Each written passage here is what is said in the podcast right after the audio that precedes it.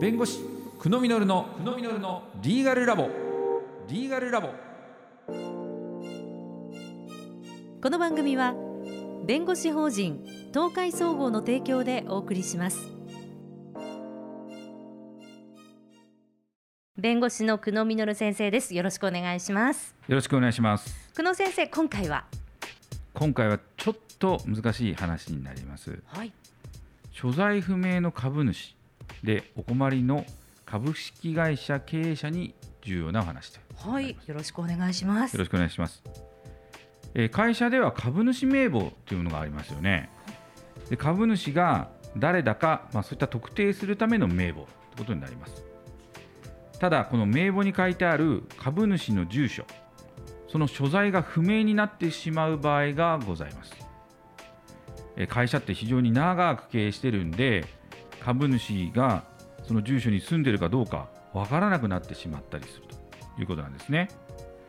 そうするとどういうことが起きるかということなんですけども登録した住所に株主総会の招集通知などを送っても届かないということが出てきてしまうんですね。まあ届かないとどうなるかということなんですけど会社では株主総会を開催しなきゃいけないんですけども所在不明の株主にはそういった通知が届かないってことは株主総会に参加もできないということになってしまいます。えー株主総会によっては一定数の決議が必要なので所在不明の株主がいることで重要な決議ができないということも起こり得ちゃうんですね。本当にこれは株式会社にとって大変なこと運営ができないということにもなりかねないという問題でございます。つまり、え株主名簿に所在不明者がいるとまともに株式会社経営ができないよといったリスクがあるということですね。そこで会社法ではこういった定めがございます。え所在不明の株主から株を買い取ったりすることができる制度というのがあるんですね。ただ、この会社法の定めなんですが、え5年以上、どうしても期間が必要なんですね。5年ぐらい通知が届かないといったような条件が整わないとその制度が使えません。なので長い期間が必要になるという制度になっております。ところがここで皆さんに朗報なんですがこの5年を1年に短縮できる特例ができました。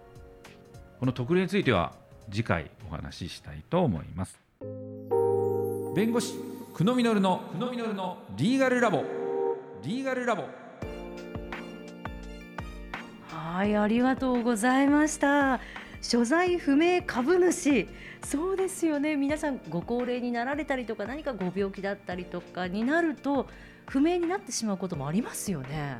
あります、はい、日本の会社というのは非常にあの息が長いというか長寿会社が多いものですから、はい。そういった間にあの会社はしっかり運営してても株主がどこに行ったか分からなくなっちゃうっていうのは結構ある時代なんですね。そうですよね、はい。えということは会社を後継者に引き継ぎたい場合もこれ大変ですよね。そうです。